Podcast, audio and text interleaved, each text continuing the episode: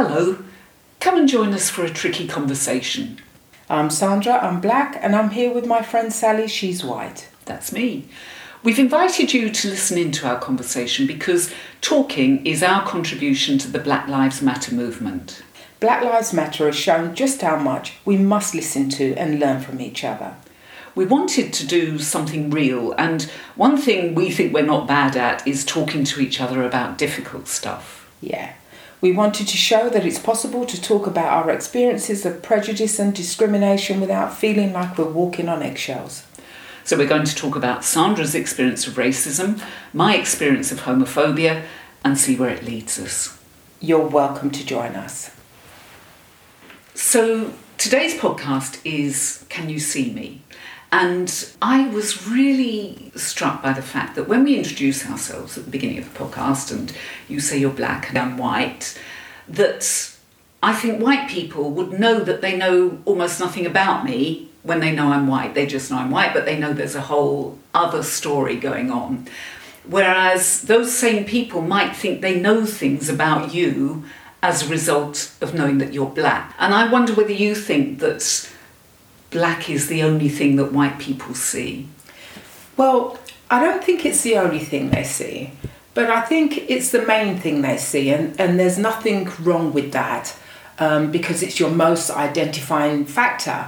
However, in, in a lot of cases, I think that a negative stereotype and assumption goes with with being black or people seeing that you are black, and and that's unfortunate, really because the other thing is is people who say that they don't see color and i think that the people who say that are very um, naively um, trying to explain that they're not racist and that they see people for who they are rather than a color but if you don't see the color then you don't see me. Um, you're not seeing who i am.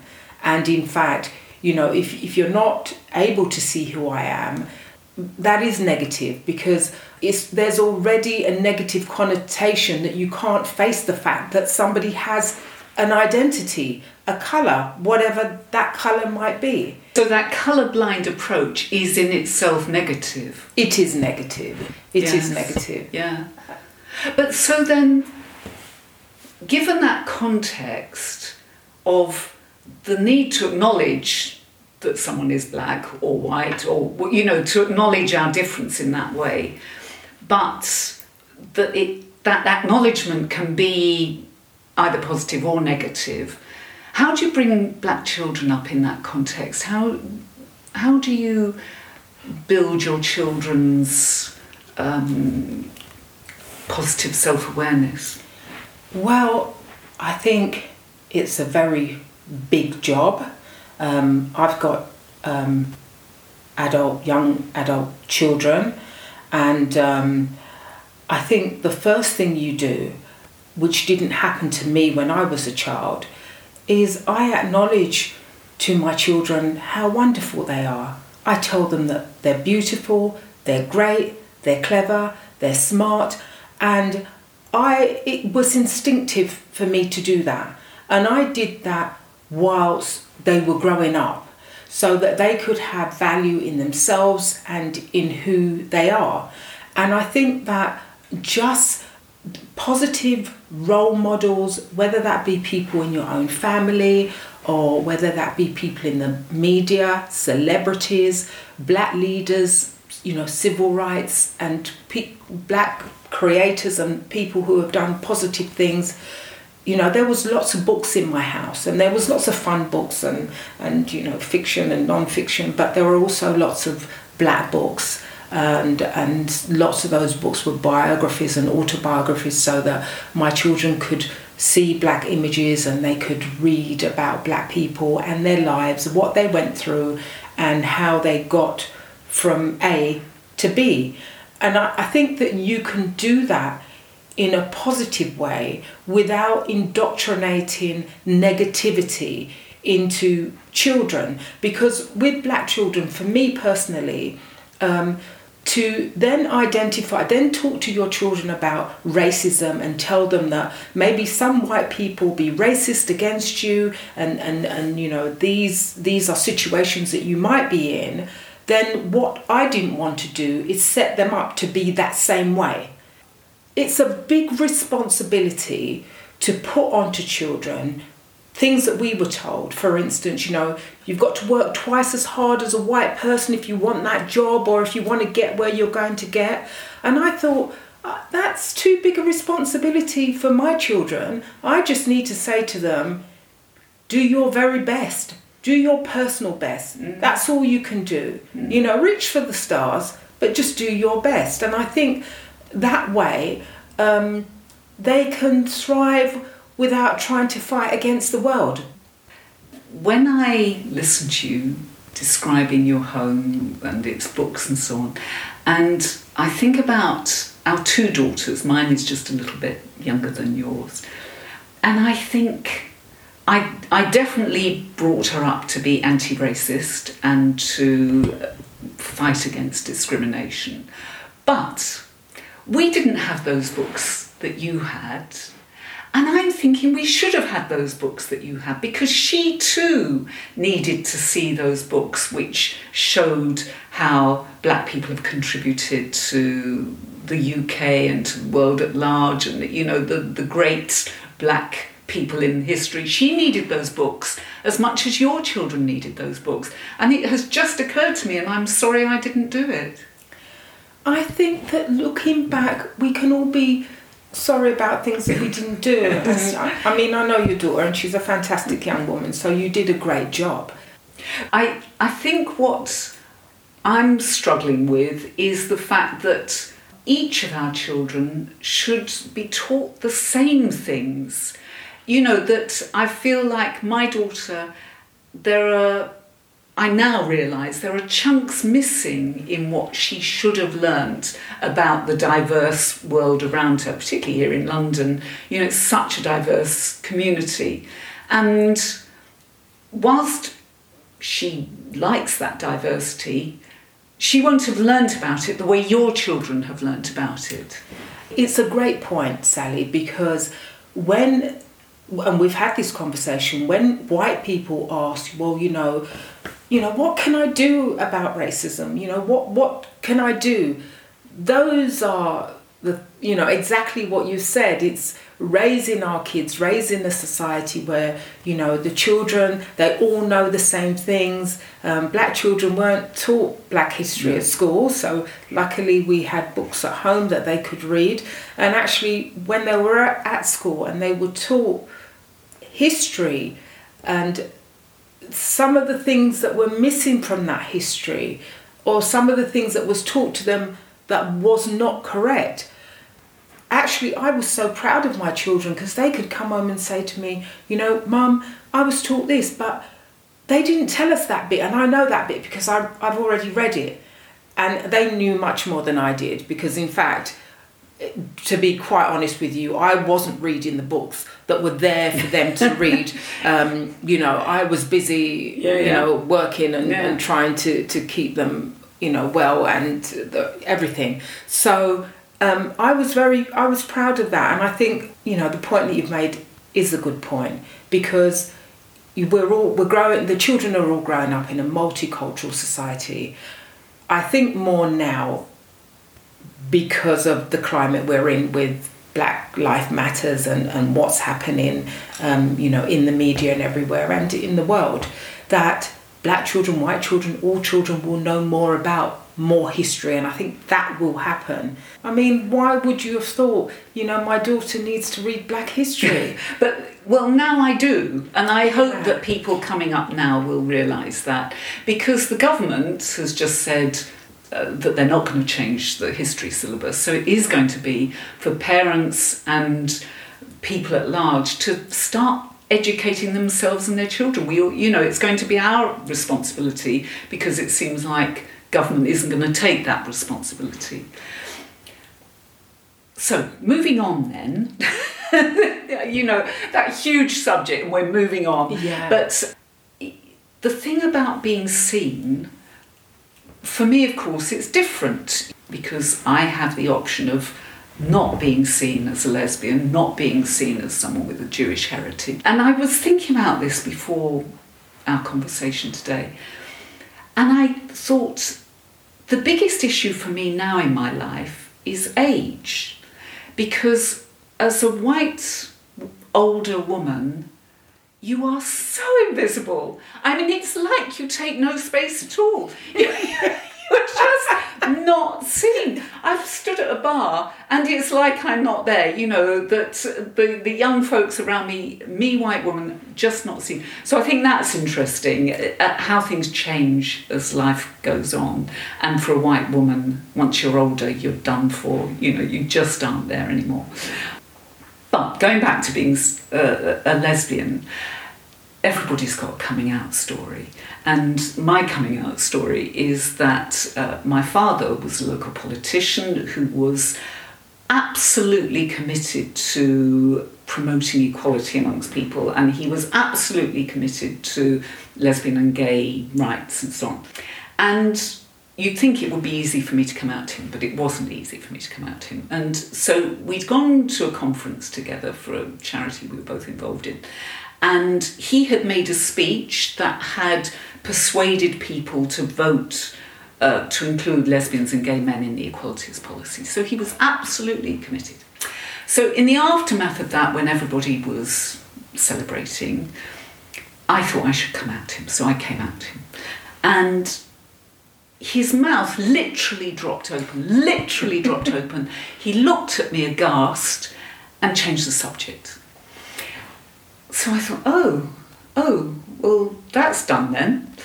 And then on the way home, I, I fell asleep on the train home and he was sitting opposite me. And I suddenly woke and he was looking at me, and it was like he was trying to marry up his idea of me with what he just learned. Yeah. He, you know, that, that way of, oh, I thought she was this and now I think she's that. And it was quite shocking to me. I found it really hard seeing that on his face. And I think that affected me in the future about coming out because mm. I think I don't want to see that on people's faces. I mean, he was all right in the end and he was fine in the end. He had yeah. to just come to terms with it.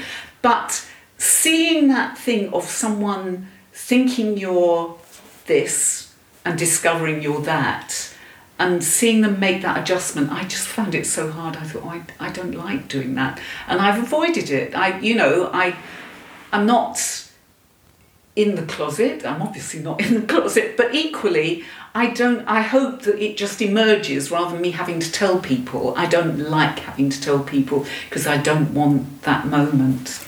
I, I suppose listening to that, Sally, what I'm thinking is that it's never just one coming out story. It's forever coming out to whoever's new in your life or you know where you think it might be relevant and wondering or preparing yourself for the reaction of you know that person or those people. And so that must be difficult too because when you're black you're black and they, you know people can see that you're black whether they accept you or not. You have the choice of telling people or not.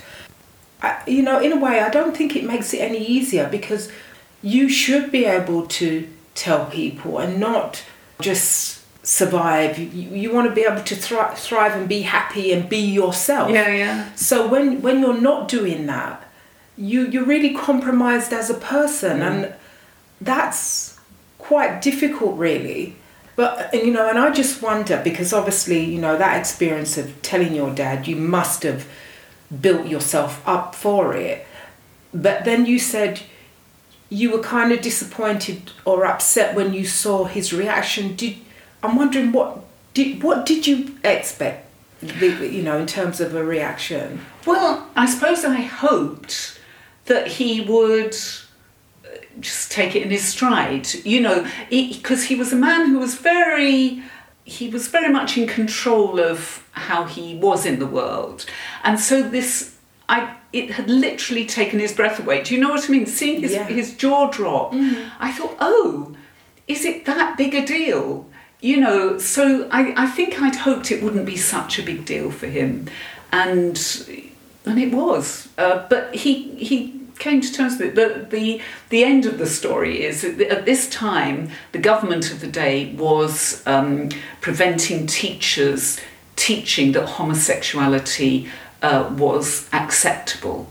And um, it was called Clause 28. Anyway, eventually it was that was got rid of. But at the time, the government had introduced this, and it was a major issue.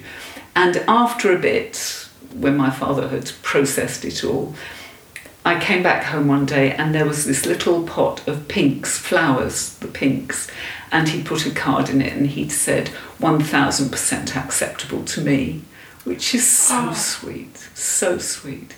So he did come right in the end. Yeah, no, that's wonderful. And I, I guess that that surprise was as you said, it's just the adjustment of seeing somebody maybe in a different light to ha- what you thought. I did read recently, which I think I knew already, that on average, black, gay, and lesbian um, people do come out later in the black community than they do in the white community. And that's no surprise mm. because homosexuality in the black community has always been an issue and it's related mostly to religion and culture and you know how people see you know whether they see it as being right or wrong or sinful or shameful. And so i think that in the black community you know that's another struggle. Again um, in addition to racism and being black, and that's something that you're going to experience from your own community, not just from any mm. other community or from the white community. I found myself in a ridiculous situation. Just, you know, I'm proper grown up now.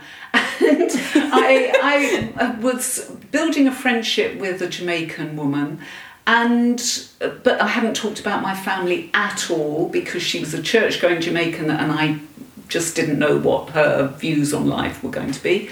And she was prompted to, to ask me if I had a husband.